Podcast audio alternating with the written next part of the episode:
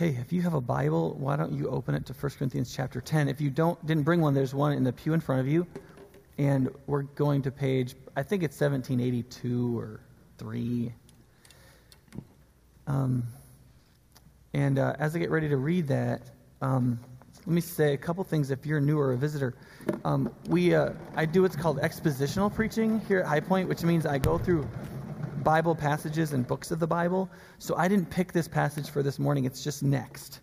The book of 1 Corinthians is a letter written by the Apostle Paul, um, one of the great first missionaries of the church, to a church in a little town, well, not a little town, a city called Corinth um, in ancient Greece, right there. And um, to try to help them clear up a bunch of problems they had in understanding what it means to be a Christian.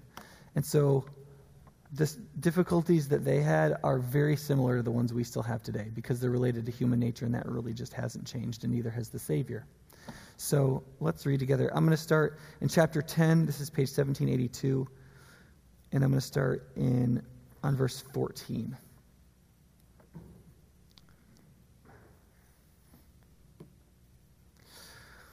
Therefore, my dear friends, flee from idolatry.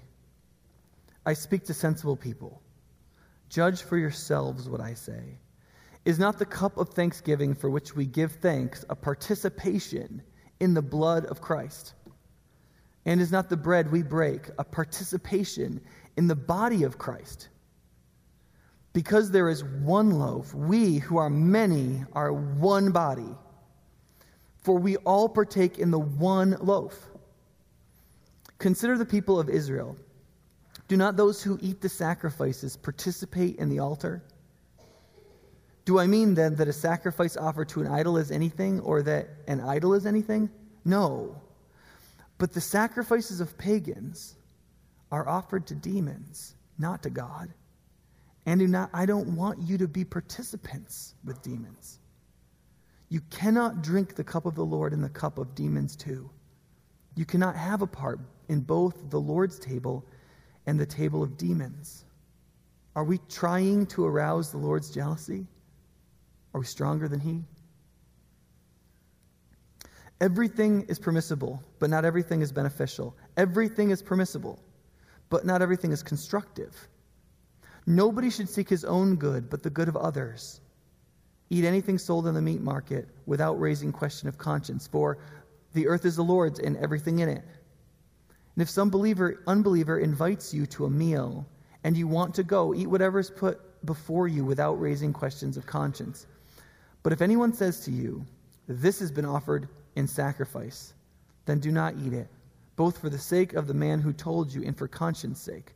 The other men's conscience, I mean not yours. For why should my freedom be judged by another's conscience? If I take part in a meal with thankfulness, why am I denounced because of something I thank God for? So whether you eat or drink, or whatever you do, do it all for the glory of God.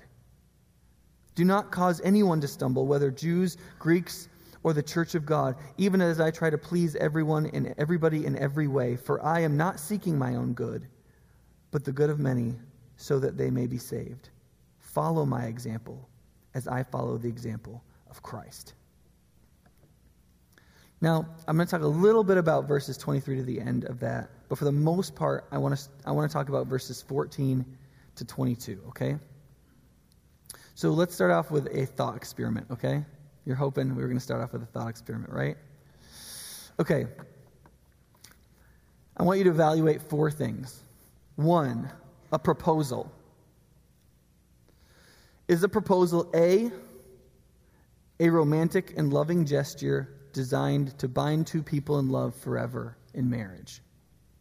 Or is it a power play of possession of people who want to control each other?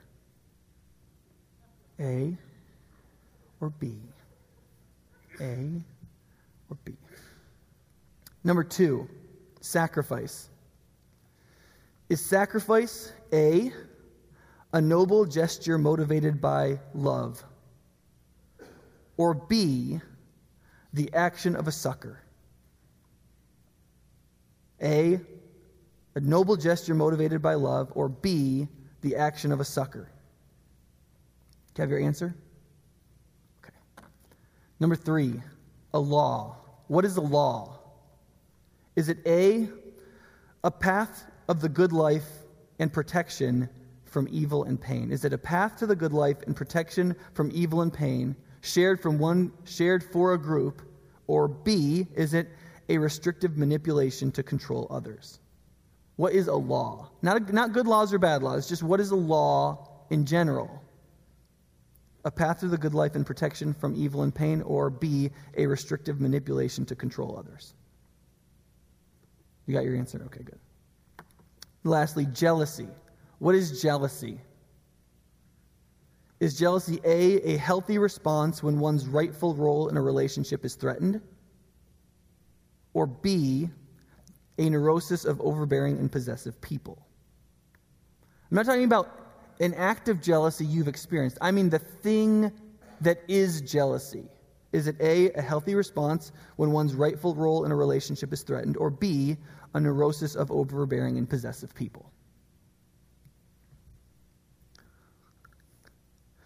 Do you want me to tell you what the right answers were? you see, strictly logically speaking, whether you answered all A or all B,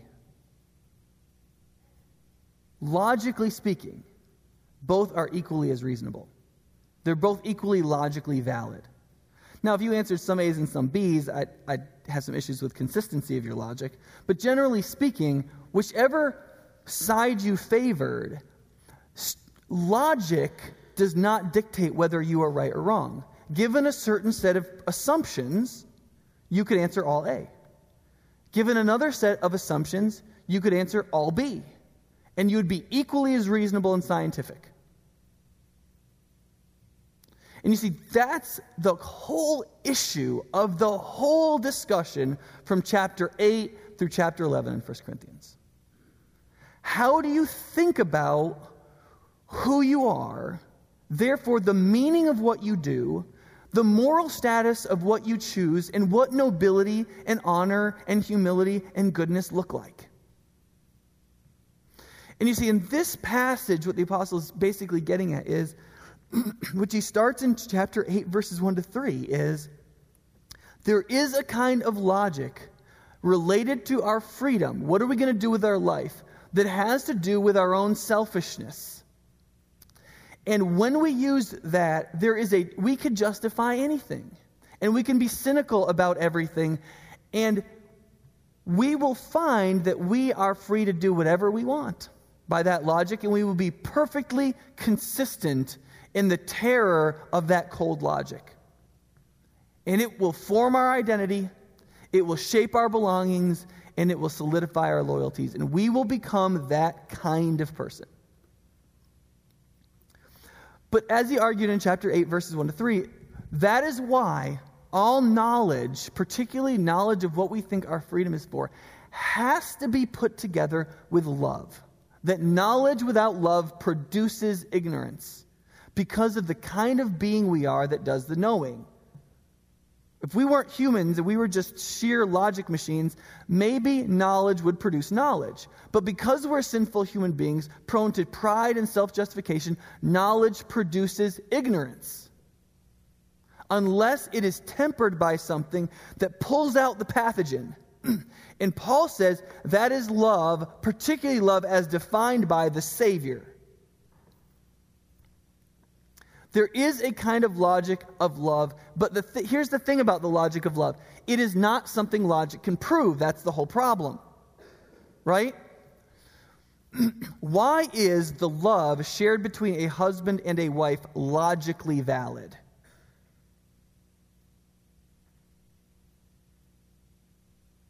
Why does it matter? Logically speaking, can you get from A implies B and B implies C to A implies C? Is it just a sheer syllogism? No, there's a logical jump. It's partly intuitive, and it's, it's, it's, it's a different, it's not the same kind of sheer, this proves this. If you have two, you have two, you put two and two together, you count them up, you have four. It doesn't work that way. It's something that you have to fundamentally accept, and then that dynamic helps you think through things. But it's not something you can just say, A is B. And so, therefore, within every human heart is either the fundamental acceptance or the fundamental rejection of the dictates of love, and that fundamentally transforms how you think about everything.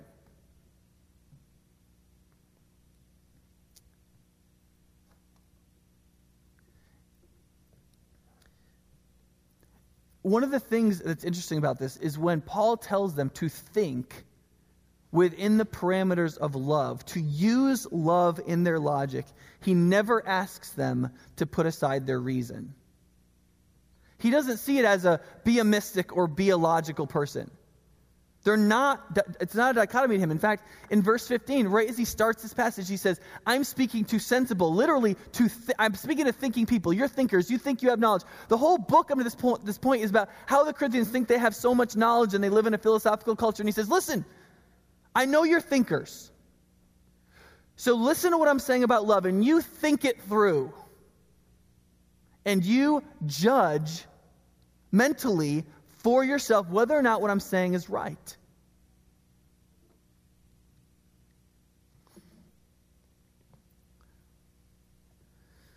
But what he's arguing is, is that accepting the relational logic of love is necessary to think like a Christian.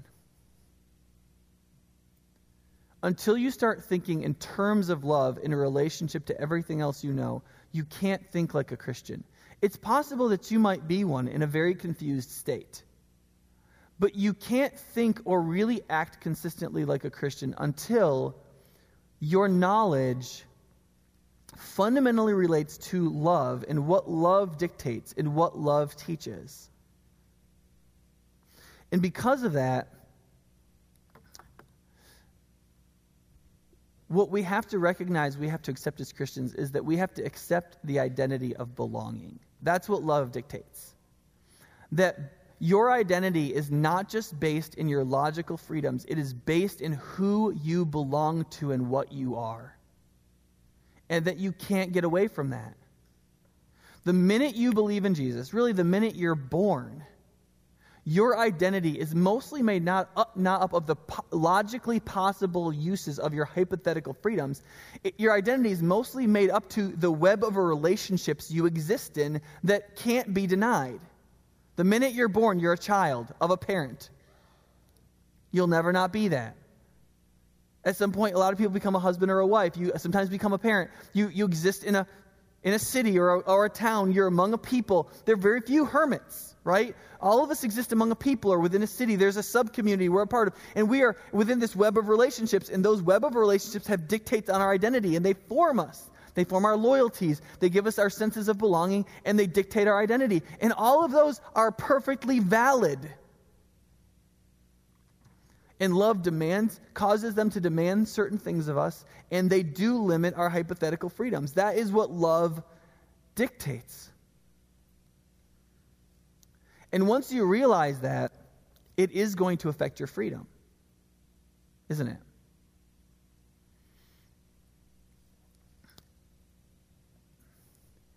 And if you, real, if you realize that, if you see that our identity, who we are, particularly who we are in Jesus, is bound up with our belonging, our belonging to Jesus and our belonging to the things that belong to Him. What that means is that what we do has an enormous amount to do with what our faith means and whether or not we have any. And that's why Paul can say that the point of this passage is to flee idolatry. Why does he go back and talk about the ancient Israelites and, and all this other stuff from the early, early part of chapter 10? Why do that? Well, because you see, in his mind, the, it's not enough just to run to Jesus. You need to realize you have to flee idolatry. Well, why? I mean, isn't the opposite of faith skepticism or non faith? Not in the Bible. I mean, if you want to have a cultural discussion on what it looks like to believe in Christianity or not believe in Christianity, then in some way, for some people, they'll, they feel like the opposite of Christian faith for them is skepticism or atheism. But in the Bible, that's not the opposite of faith in Jesus. The opposite of faith in God is idolatry. It's to put your faith in something else, which is logically much more complete and scientific. Right? If faith is trusting in the one true God, then the opposite is trusting in anything else. or attempting to trust in nothing, which really makes you just trust in you. I mean, what is humanism? Atheistic self trust. It's one of the philosophies of atheism, right? So, one of the things we need to recognize then is it's, it's not enough to just say, oh, who knows how long I'm going to preach for now. It's, um, it's not enough to just say, I have faith. It's not enough to just go to Jesus. He says, listen, you also have to free, flee from idolatry. Because what is idolatry? Idolatry is unfaith. That's what it is. Idolatry is not faith, it is the unfaith. It is, it is the opposite of faith. It is to, instead of trust in Christ or in God, to be your provider, savior, lover, the one you belong to, the one who fortifies your identity and pulls together your loyalties. It is to trust in anything else. It is unfaith. And therefore, every Christian who understands what they are that is a someone made in God's image, but prone to wander and fail in faith, knows that they have to not only run to Jesus, but they need to flee unfaith. That is, they need to run from idolatry, flee idolatry, and run to God. They have to do both of those things. That's why in the passage before he said, Be careful if you think you stand. Why? Because, why? Because he says, If you think you stand, you might just fall. Right? That is, you might not be fleeing fast enough from unfaith or idolatry. And then he turns to temptation. He says, Listen, when you're in a temptation, what should you do? God will provide a way, so run to God. But then he's just he's concerned it's not clear enough. Listen, guys, you have to flee from unfaith.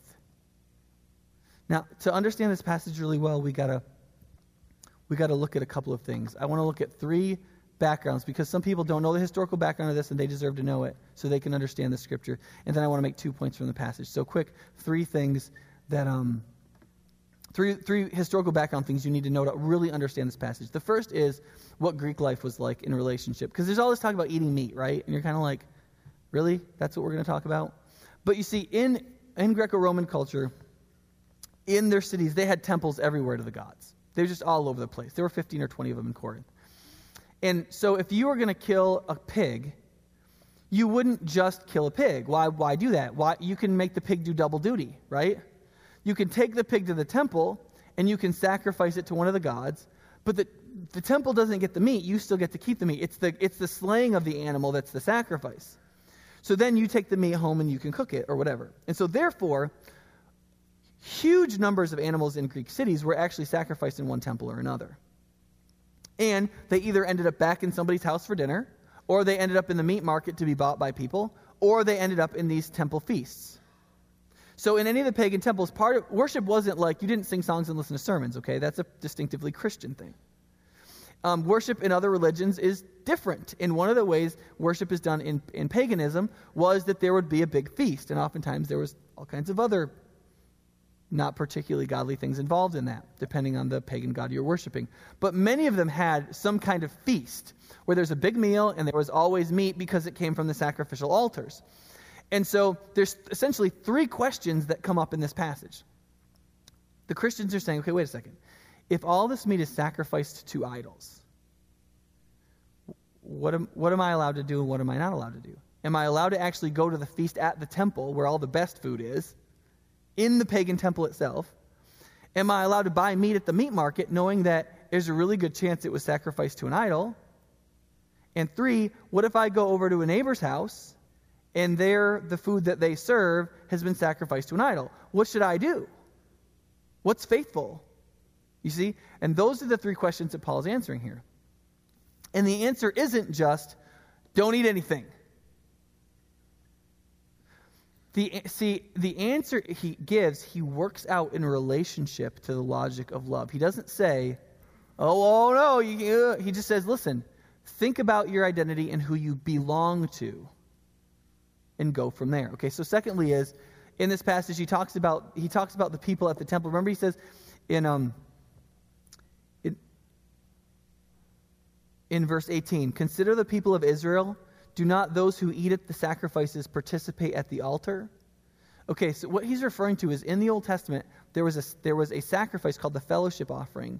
That when, pe- when God gave people in abundance, what they would do is they would take some of it and they would offer it in thanks to God because that's who they believed it was from. God is their provider, they belonged to Him, right? But it wasn't just, it wasn't like the pagan temple where you would kill the animal and then you take it home, eat it with whoever you want. If you brought that to offer to God, you, you had, it, it was then now holy. You couldn't just do whatever you wanted with it. So if you were going to give a fellowship offering, you took everybody you wanted to be at the meal, you brought them with you to the temple. They all had to be ceremonially clean because you were going to eat with God. You went into the temple, the sacrifice was sacrificed, some was offered to God, some was given to the priest, and the rest was eaten in the temple.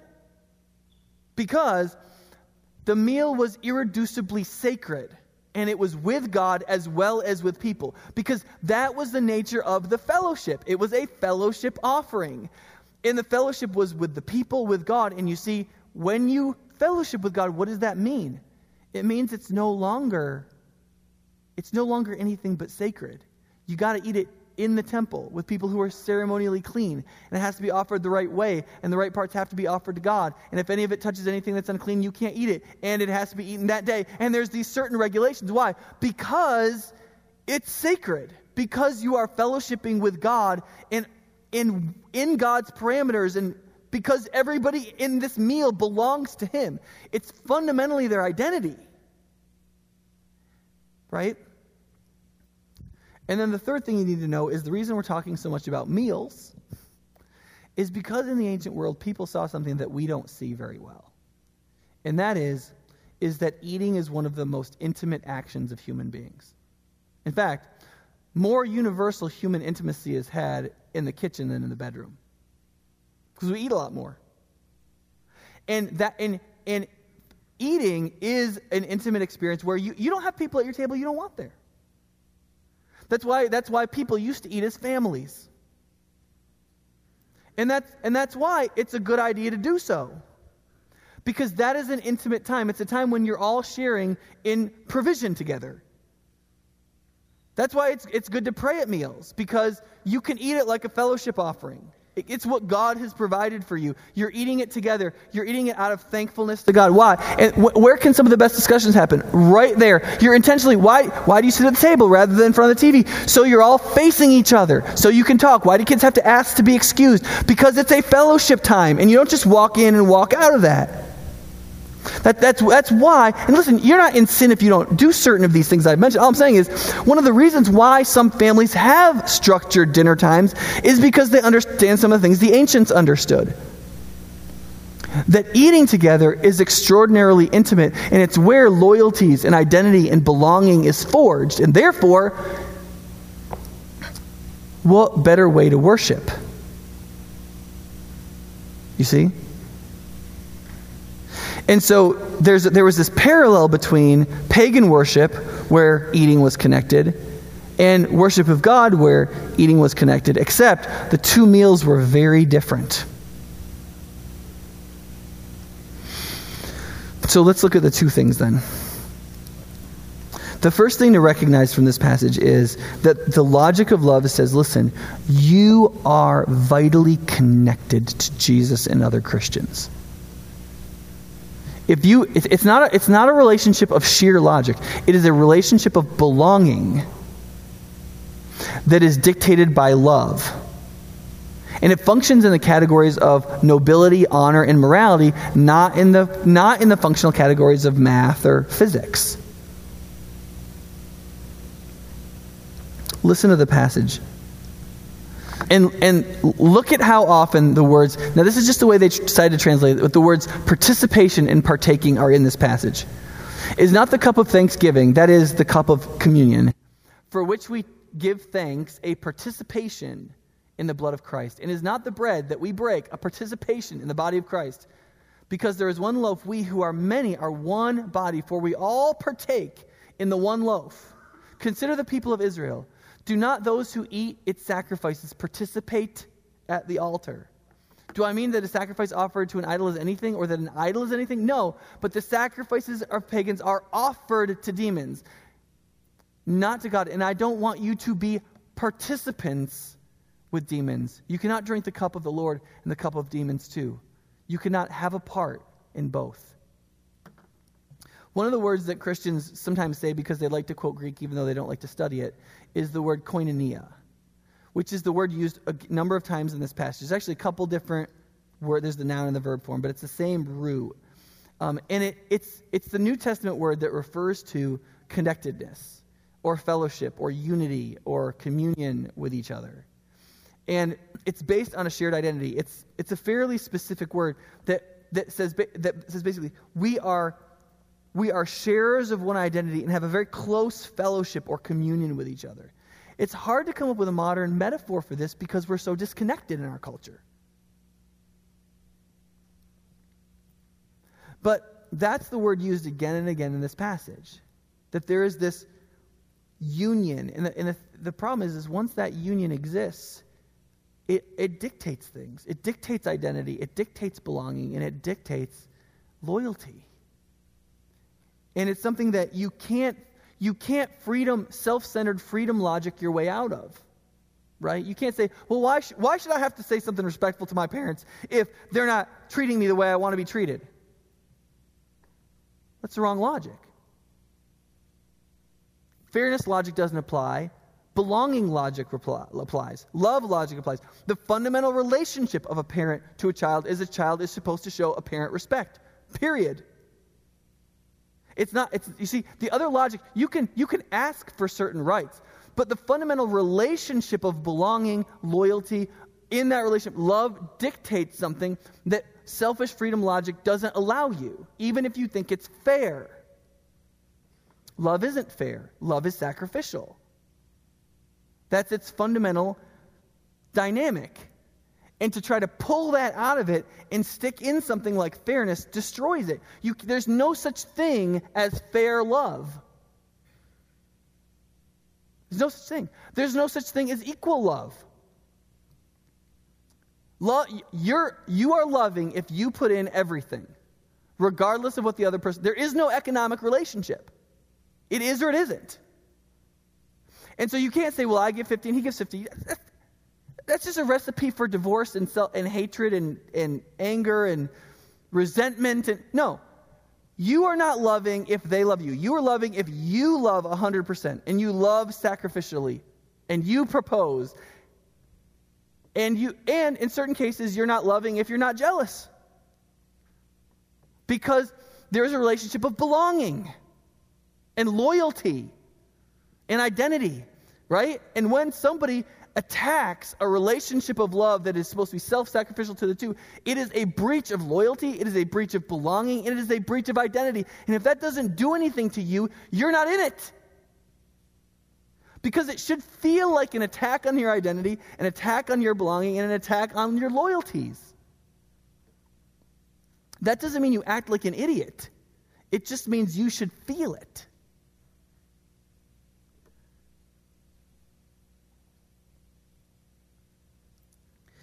And so when, when you come to the bottom of this thing, there is, there is a logic that is selfish that says, what does it matter? Why can't I do whatever I want? Right? I mean, think about the things you want to do that the Bible doesn't explicitly say are sinful, but you've heard Christians say you shouldn't do. Or there's one of the five voices inside you that says maybe you shouldn't do it.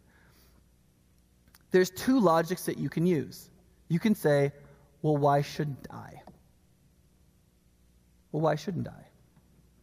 I don't like my spouse. Why shouldn't I? I, I, I feel like I deserve this or that. Why shouldn't I? There's, there is the why shouldn't I logic of selfish freedom. And here's, here's the just don't bother even asking yourself the question, just do it. You'll save yourself the psychological lying to yourself because you're going to do it. The minute you ask the question, why shouldn't I, you're going to do it. So just quit asking yourself that question. The minute you say, well, why shouldn't I? You're thinking through the logic of selfish freedom. The minute you ask that question, you're going to do whatever you feel like doing. So just do it and stop. Li- Don't go through the process of hardening your heart and lying to yourself. Just go sin. Or use a totally different logic. What is my identity? Who do I belong to? And what are my loyalties? Who am I? And therefore, what does honor and nobility dictate given who I am and who I'm related to. So you see, can you go to a, a pagan feast in a, a pagan temple?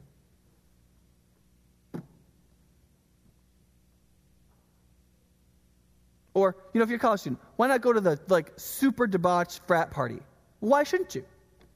Everything there is fundamentally good. Everything is everything in the earth is the Lord's, right? Women, men, alcohol, couches, electrical sockets, all that stuff belongs to the Lord, right? belongs to the Lord. And why should I, my conscience be judged for something I thank God for? Like bikinis. Right? Why not? Why not? Why shouldn't I? You can just buy anything. Why? there's a pagan temple. They are worshiping another God, and it is the community of unfaith. Their loyalties, their belonging, and their identity is unfaith. And they are worshiping another God. But why shouldn't I? Right? Just go sin or think out the gospel. The minute you take that cup and you drink it, you are a participant in the blood and life of the divine Savior.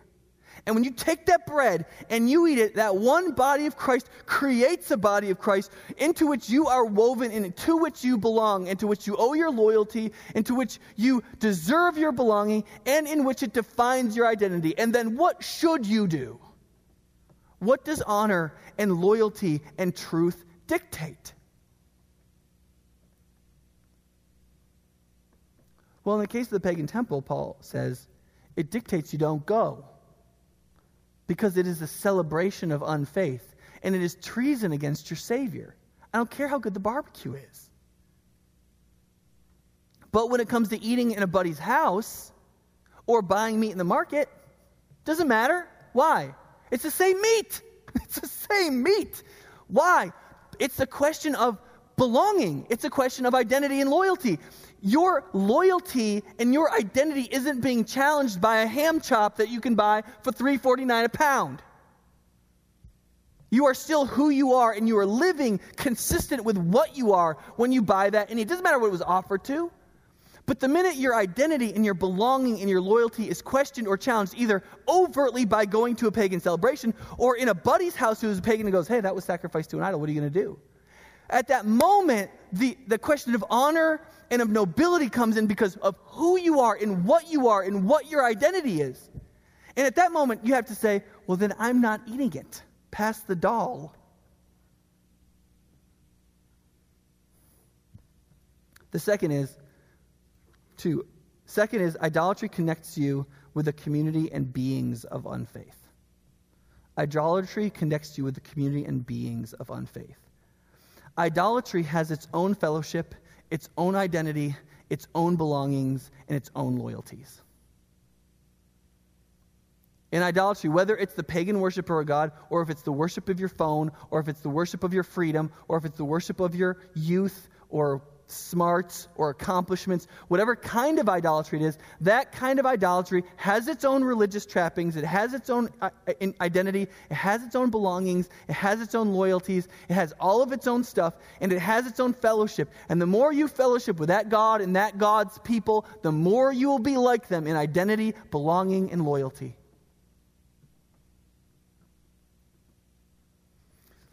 Listen to the verse.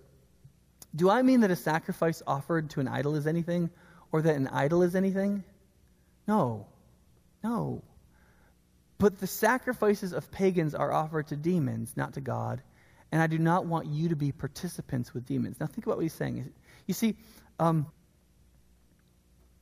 what he's saying is the, the, the sacrifice itself, the sacrificing or the idol, though they're not magic okay? Zeus isn't going to jump out of there, or your success isn't going to jump out of there and possess you. And if you eat the meat, it's not like there's some kind of poison in it that's going to like poison your soul. It's, it's not magic. It's not the raw logic of science. It's not, it can't be discerned through selfish logics of freedom. It is a relatedness thing. The idol, the sacrifice itself can't hurt you, but the idol sacrifice cannot help but have an effect on you. And it is that effect. It is the communion of it. It is the identity in it, and it is the loyalty move towards it that will hurt you. And that's why, even though the idol is nothing and the sacrifice is nothing, you need to be careful and you need to flee idolatry. Does that make sense? One of the things that we have to look at when we look at this passage is you've got to get past the emotional reaction you have to the concept demons. Okay? Uh, we have been intimidated into rejecting a caricature of demons. Okay? You know, it's, you make a straw man and then you tell people they're stupid for believing in the straw man, and people go, oh, maybe I shouldn't do that. And you, we've got to get past that um, because some secular people will just fundamentally ridicule the idea of spiritual personal beings of unfaith. They just ridicule that. But then there are some Christians um, that act as though the entire Bible is a handbook on demonology. And um, the New Testament doesn't take either of those views. Um, for example, in, in Paul's letters, he absolutely affirms the existence of spiritual persons. God is one. And if there's such thing as one spiritual person, why on earth would it be ridiculous to believe that there are many different kinds of spiritual persons? Right? If God, I mean, think about how many physical organisms there are in the world. And if, if you believe that God created the world and everything in it, then why not why believe that there for, it's for some reason the spiritual world must be a unified existence of one personal entity, God, and nothing else? Why couldn't God create whatever he wants, whenever he wants, long before he created the physical world? Why shouldn't there be angels and demons? Why shouldn't there be a thousand different kinds? Why shouldn't there be animals with four heads and wings with 12 eyes? Why not? Essentially, the, the disbelief in demons ultimately believes is re- reveals a kind of incredulity towards the idea of God. Why should we be scared to admit that we believe not in that caricature, but in intelligent personal beings of unfaith that oppose the God that we love and the Savior that we've come to? But one of the things also to recognize is, you know, Paul only calls two things demonic in all of his letters. He wrote like two thirds of the New Testament. And only twice does he go, you know, guys, you got to be careful. There's demons in that. Like, no kidding, there's demons in that here, the one I just read, and the other one is in 1 Timothy 4 1 and 2 that I actually quoted last week, where it says, Do I have it there? No, I don't have it there. Where it says, The Spirit clearly says that in later times, some will abandon the faith and follow deceiving spirits and things taught by demons. Such teachings come not directly through demons. They're not he says, such teachings come through hypocritical liars whose consciences have been seared as with a hot iron. You see, even when he calls, let's, let's think about this. He calls two things demonic, and neither of them are directly demonic. See, you see, one of the th- reasons why people um, get bent out of shape about this whole issue is because Christians seem to be calling things demonic and, and people don't know what they mean by that. It just sounds because when most people say that's demonic, they just mean that's really that's really awful. That's that's very debauched. It's essentially a moral judgment that people don't agree with. And so when we say it, it doesn't mean anything. It's just an opportunity for people to ridicule us. I mean, Christ, think about what Christians have called demonic: the Twilight movies, radical Islam, homosexuality, feng shui, Halloween, horoscopes, levitation, television, yoga, martial arts, other religions, rock, rap, rock and rap music, and so on. Now, are, do some of those things have demonic influences in the way they're practiced? Probably. Are other things just things we disapprove? Some Christians seem to disapprove of for reasons that are not explicitly taught in the Bible? Yes. Are some just horrible movies that we wish only demons had to watch? Yes. But the, the point is that in, in Scripture, there are two different kinds of demonic. The one, which is by far the minority, is the intentionally demonic, what we call the occult. The attempt of people to, like, actually, no kidding, contact demons and do that kind of thing. And that is expressly forbidden in the Old Testament and not abrogated in the New. Christians are totally forbidden from playing with the occult. Totally. Why? Because whatever you think you're playing with, there's a demon. It's just like the pagan god. Whatever spirit or thing you think you're fooling with in Wicca or in whatever you want to play with. What Paul is saying in this passage is, but you know what you're really playing with?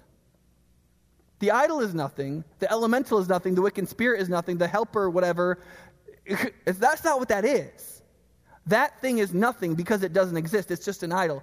But there is a spirit behind it, a spirit that you're going to have participation and fellowship with, and that spirit is a demon. And that's why Christians and all people are expressly forbidden in Scripture from doing anything within the occult because it's intentionally demonic. But, but you see, the va- oh, virtually everything demonic in the world, Christianly speaking, that is what the, the beings of unfaith promote, is just everything that promotes unfaith. Everything in us and around us and to us, all of that is unfaith. And therefore, if, if we call feng shui demonic, because it's part of an Eastern mysticism related to how spirits function and that's just as demonic as my laziness of sleeping too long. Because I'm not disciplining myself to live out the call of God on my life, because I'm letting my body and my impulses take control rather than doing what I know I'm supposed to do because of who I am. They're equally demonic. They're both actions of unfaith. Because everything, everything mentioned in the New Testament that is led by demons is indirectly demonic. It is the promotion of unfaith running to something else but Jesus for our provision, our identity, our loyalty, our belonging. And all of that is equally demonic.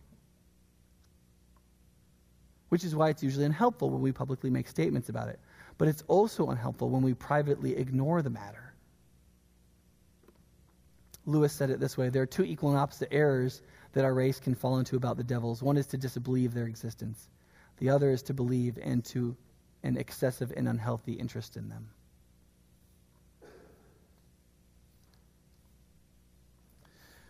Let's end this way. So there's three questions, right? There's three questions that that, that these people asked Paul, right? What are, well, what are the answers? Can you, can you think through the answer now? Can you go to a pagan temple? No, you can't. Why? Is the meat magically poisoned by devils and will it possess you? No, because you can eat the same meat at the market. It's not magic. Paul isn't some ancient superstitious guy. All that, all that talk about, oh, religion and oh, Christianity, it's so superstitious, heaped upon people of faith, is not true. Paul is not superstitious at all. He has no superstitious beliefs about the meat, does he? Nothing. Nothing. Has everything to do with a much more advanced psychology about human beings than we even believe in in 2012. What is this going to do to your identity, your loyalties, and your belonging? Who are you and what are you? And then, therefore, what does honor and truth and, and nobility dictate? So, can you eat it in your home? Can you buy it at the market and eat it at your house? Yeah, right? Doesn't matter. Can you go over to somebody else's house and eat it? Right?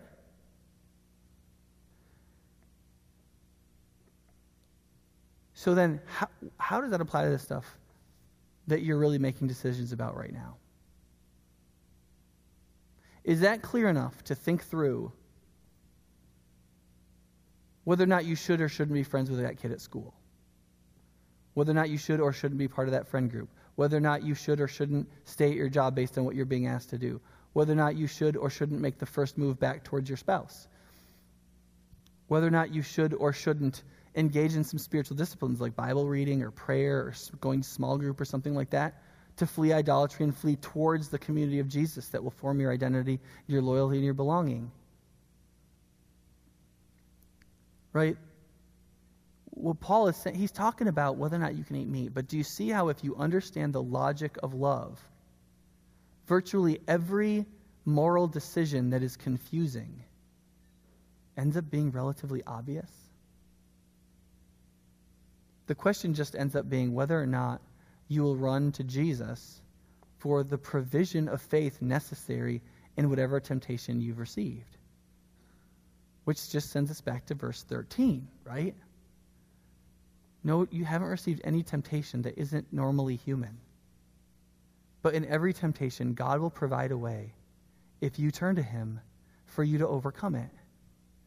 If you're careful about thinking that you're standing, or else you'll fall. If you look to God for the provision you need to run to Him out of faith, and if you flee both the community and the beings of unfaith and what you choose to be a part of, believe in, and trust in. And like verse 13 essentially says, if you choose that, you will be able to do it. God will provide what is necessary.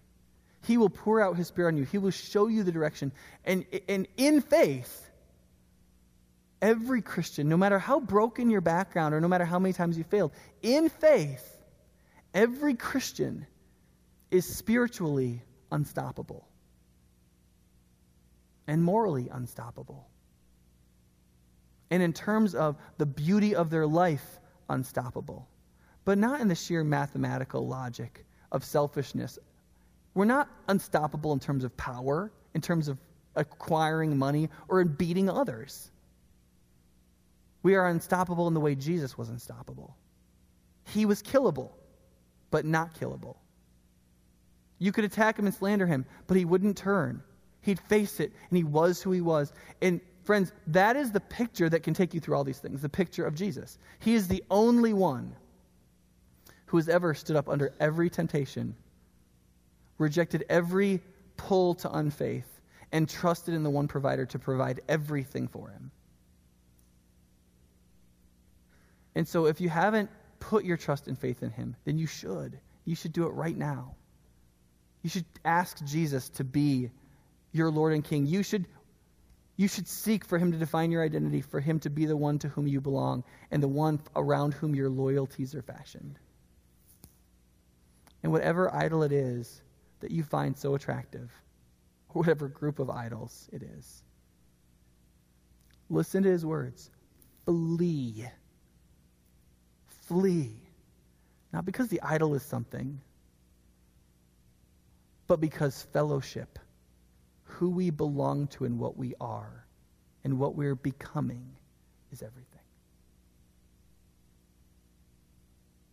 Let me pray as the community folks come forward. God, um, we ask for your help now as we come to this action of community and belonging and loyalty. We recognize that the little cup and the little piece of bread was really meant and was from the beginning a big feast where people ate intimately with each other. And, um, and this is just a symbol of that. And Father, but you, we pray that you would take this symbol and you would help it be used for us to flee from idolatry and to flee to and run to your provision of the God to whom we belong and the people through it to whom we belong. And help us to, to believe and trust as we drink the cup, to believe that we are participants in Christ. And we belong to him, and he belongs to us. And that when we eat the bread, which represents your body, that through your broken body, you created a body of people that belong to each other. And help us to take that more seriously and it to affect us more deeply today than it has before. We pray in Jesus' name.